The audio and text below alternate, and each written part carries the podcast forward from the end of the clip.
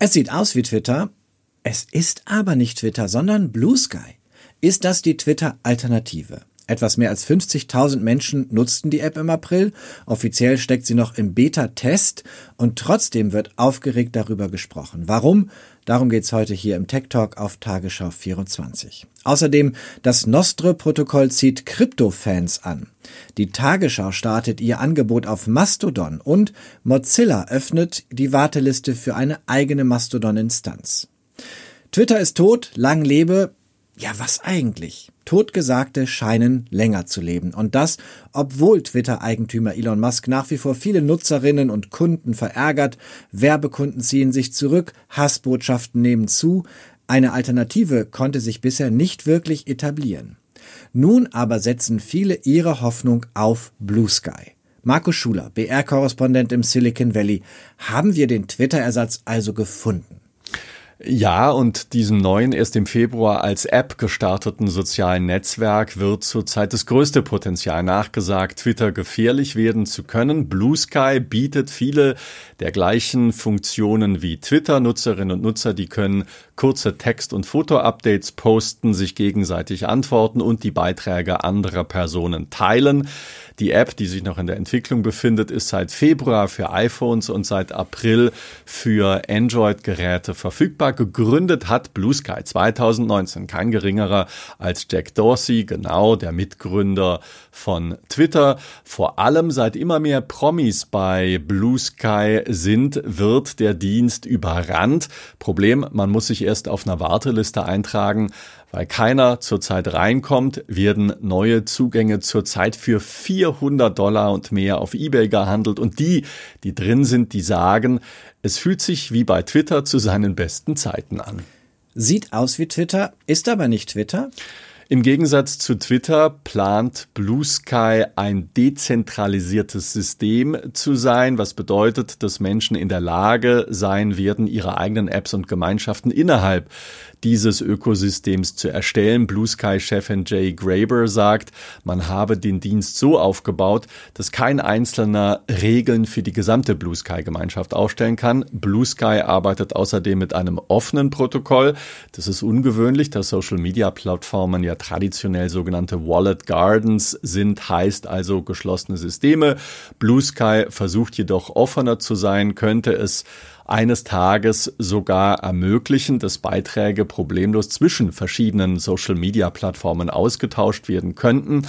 Man kann allerdings nur hoffen, dass Blue Sky nicht den gleichen Fehler wie Mastodon macht und mit seinem dezentralen Ansatz die Userinnen und User allzu sehr verschreckt. Bei Blue Sky will zurzeit jeder sein. Gibt es also noch Platz für ein weiteres Netzwerk, Markus? Ja, Platz gibt es äh, immer. Nichts ist in Stein gemeißelt, aber Elon Musk hat so einen schlechten Job in den vergangenen Wochen bei Twitter gemacht und die Leute in Scharen eben vertrieben, dass der Leidensdruck offenbar so hoch geworden ist, dass sich äh, viele Menschen nach einer ernsthaften, nach einer erwachsenen Alternative zu Twitter sehnen. Dankeschön, Marco Schuler, Tech-Experte und BR-Korrespondent im Silicon Valley. Blue Sky scheint das Interesse eher zu überraschen als zu erfreuen. Am Wochenende teilte das Unternehmen mit, dass man Startchefs zunächst keinen Account geben werde, weil es wohl einige Anfragen gegeben hatte. Vermutlich kommt Blue Sky mit der Moderation nicht hinterher. Je mehr Startschiffs, desto mehr Gegenrede. Blue Sky entstand im Dunstkreis von und mit Geld von Twitter, ist nun aber eine unabhängige Firma. Im Aufsichtsrat sitzt Twitter-Mitgründer Jack Dorsey, aber Blue Sky ist nicht das einzige Pferd, auf das Dorsey nun setzt. Das zweite Projekt, in das er investiert, heißt Nostre. Der Name steht für Notes and Other Stuff Transmitted by Relays. Notizen und anderer Kram, der über Relays verbreitet wird. Und Relays, das sind wieder dezentrale Server, die Informationen weitergeben, ein Netzwerk.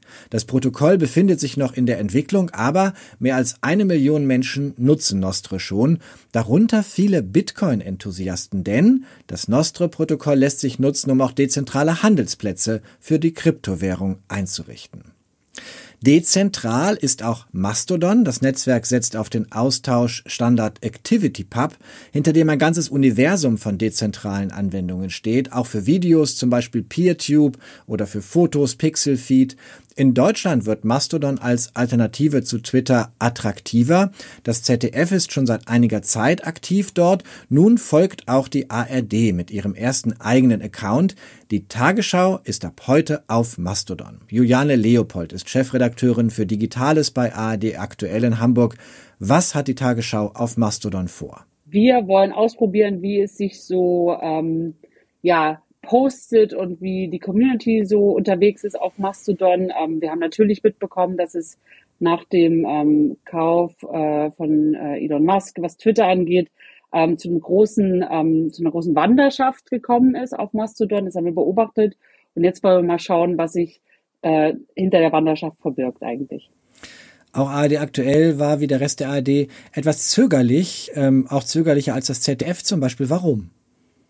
Naja, grundsätzlich ist die ARD oder ARD aktuell, für das ich jetzt nur sprechen kann, nicht äh, sozusagen die Avantgarde und die Speerspitze oft von digitalen neuen Entwicklungen, sondern ähm, einfach ein bisschen traditioneller unterwegs.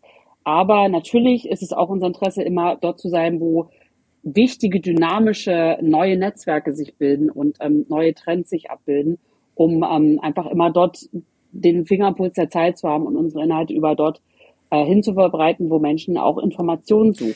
Es gab ja schon seit ein paar Wochen, das haben einige auf Mastodon beobachtet, eine nicht ganz so aktive Testinstanz des NDR. Was hat denn dieser Test ergeben? Ja, da ging es vor allem um technische Abläufe. Es ging darum anzuschauen, wie wir ähm, Feeds anbinden können, ähm, wie genau das Zusammenspiel zwischen Technik und äh, Community Management funktionieren kann, bevor wir dann wirklich auf den grünen Knopf drücken und loslegen. Aber jetzt ist es soweit, jetzt könnt ihr den grünen Knopf drücken. Und wird es dann in etwa so sein, wie wir die Tagesschau bei Twitter kennen, oder macht ihr was anderes? Unser erster Versuch äh, geht dahin, dass wir zunächst mal versuchen, das, was wir auf Twitter machen, zu reproduzieren auf Mastodon.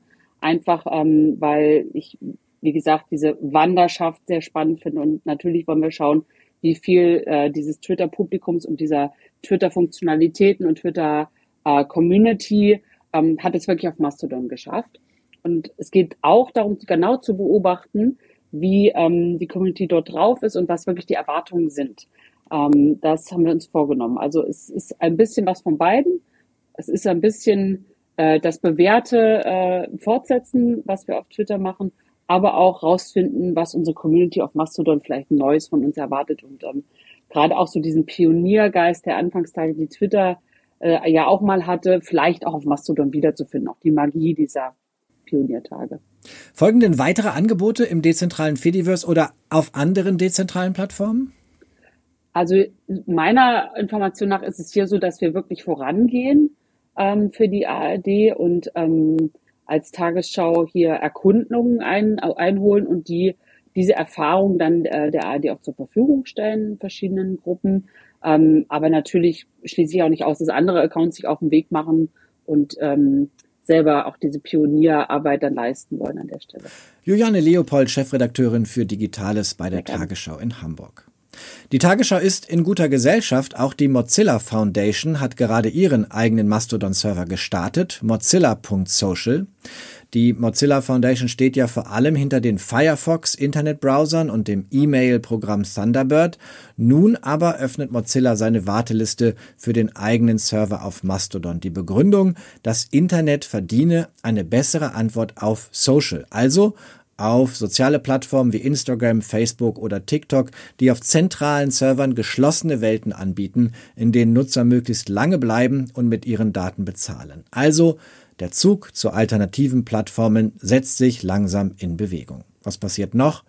Wir schauen auf die Entwicklerkonferenz von Google und erwarten eine Antwort auf Microsofts Coup, Suche mit ChatGPT zu verbinden, also mit künstlicher Intelligenz.